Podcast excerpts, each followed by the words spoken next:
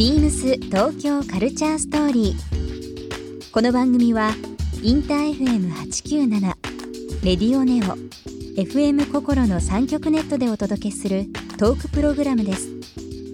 案内役はビームスコミュニケーションディレクターの土井博志。今週のゲストは株式会社ライゾマティクス代表取締役斉藤誠一です世界トップレベルのメディアアートを手掛けるクリエイター集団ライゾマティクスから代表取締役の斉藤誠一さんを迎えプラン B 出演や東京カルチャート by ビームスとのオリジナルグッズのコラボレーションなどビームスともいろいろな関わりのあるライゾマティクスのお仕事についてさまざまなお話を伺います。ビームス Beams Tokyo Culture Story Beams Tokyo Culture Story This program is brought to you by Beams Beams ありとあらゆるものをミックスして自分たちらしく楽しむそれぞれの時代を生きる若者たちが形作る東京のカルチャー Beams 東京カルチャーストーリー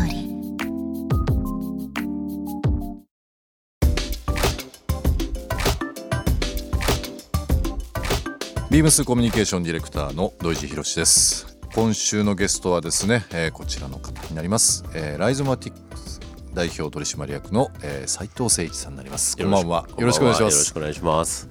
斉藤さんちょっと飽きましたかねご無沙汰しあたそうですね。してますよね。汰。あれこの前あそこのしえっと中目黒の時あはいはいはいはい、オープニングの時いらっしゃいましたよね。そうですね。あの時ぐらいですよね。まあ一瞬でしたもんね。一瞬でしたね。僕あの時現場でしたもんね。はい、あのスターバックスの。スターバックスのロースタリーのオープンの時ですね。はい。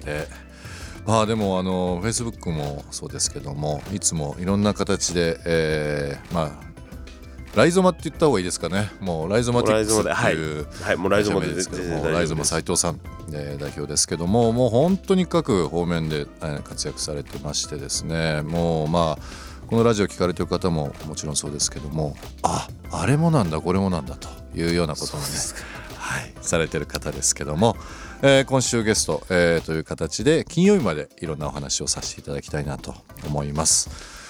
斉藤さんの僕勝手なイメージ T シャツよりはシャツ着てらっしゃるイメージが非常にあシャツですね。多い。まあ今日もあの、はいはい。シャツ着てらっしゃいますけど僕今日ちょっとお土産で斉藤さんにシャツをですね本当ですか？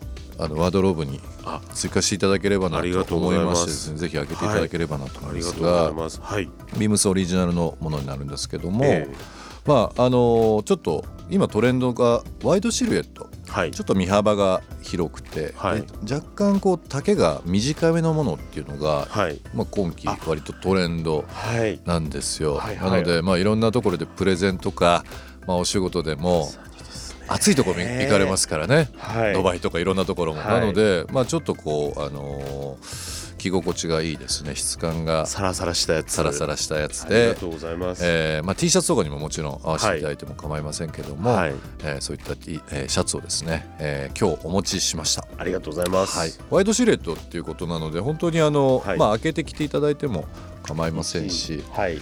はい、ありがとうございます。ちょっと夏本番という形もありますのでぜひ来ていただければなとありがとうございますえーまあ、こういった形であの毎週ゲストの方にですね僕が選んだプレゼントをお送りしてるんですけども、はい。えー今日斉藤さんにプレゼントさせていただいたビームスオリジナルの、えーワイドシルエットの、えーショートスリーブ半袖のシャツですね、はい。えーこちらなんですが、えーリスナーの方1名様にもプレゼントさせてはいいただきます、はい。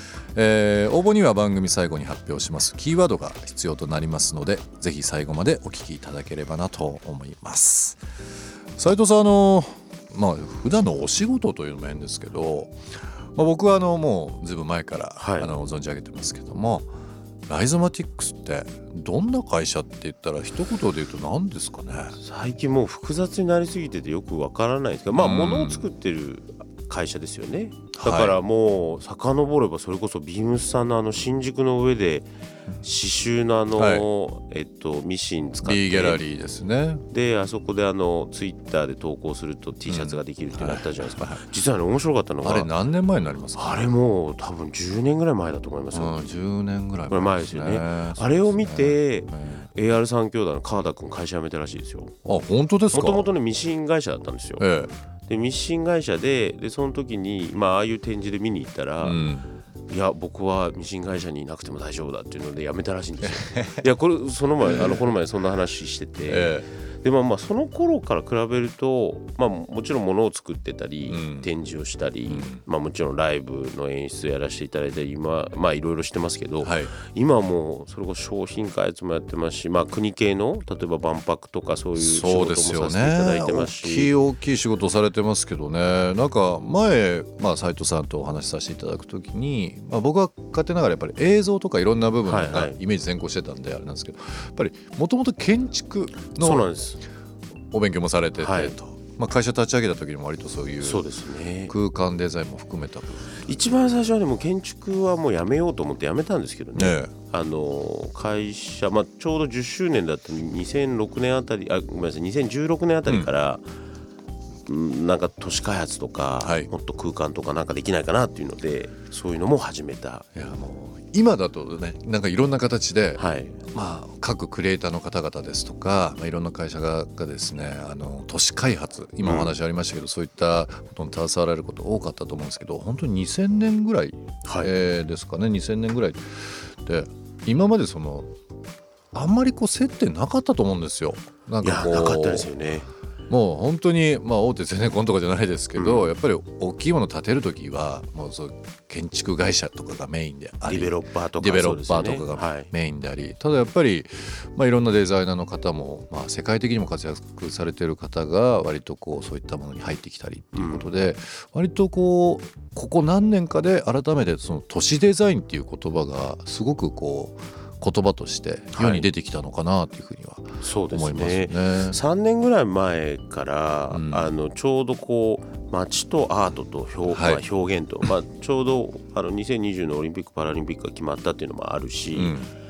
えっと、なんかこうまあそれこそここから見えるあの風景もそうですし天王ザイルの。天王ザイルは本当にねいろんなアートがこうそうですよね。窓越しに見えますからね。あの絵が描かれてたり、うん。船が止まってたり、いろんなイベントが行われてたり、はい。でやっぱりそういうのがないと街って面白くならないんだっていうのが、うんうんうん。なんか分かり始めたんじゃないですかね。そうですよね。ここ本当もう10年みたいな話ですよね。そうですね。まああの過去のまあ建築ですとかまあデザインっていうのはもうまた改めてこう評価されてはいますけども、はい。あのまあこの前もこの番組でも話させていただいたんですけど、まあトップニュース？ゆあのニュースの夕方ニュースとかで。結構こうアート周りのことが出たりとかしたじゃないですか。ですね。まあバンクシーの絵がはい。見つかったんじゃないかとか みたいなのが、はいああいうのが NHK も民放も含めたいろんなメディアラジオもそうですけど、うん、いきなりトップに出るっていうのはなんかちょっとあ変わりましたよね。変わりましたよねうんいろんな形でうんなんかまああのアートもそうですけども、えー今キーワードとして上がりましたが、まあ、今後の東京の未来、えー大きいイベントもそうですけどもいろいろ携わられている斉藤さんに、え1週間いろんなお話を伺っていきたいなと思います。ビームス東京カルチャーストーリー。ゲスト斉藤誠一さんにプレゼントしたビームスのシャツ L サイズをリスナー1名様にもプレゼント。応募に必要なキーワード「アート」を記載して番組メールアドレス beams897 アットマークインター FM.jp までご応募ください。詳しくは番組ホームページまで。BEAMS ビームスプラネッツ横浜ショップマネージャー近藤博です。ビームスプラネッツ横浜は旬のアイテムを世界中から厳選し、小物、インテリア雑貨、アート、音楽などライフスタイルを編集し、エリアの特性を生かしたイベントやニュースを発信しています。6月23日までアフリカの伝統的な織物、アフリカンバティックをフューチャーしたイベントを開催中です。ぜひご来店ください。BEAMS 東京カルチャーストーリー Beams Tokyo Culture Story. This program was brought to you by Beams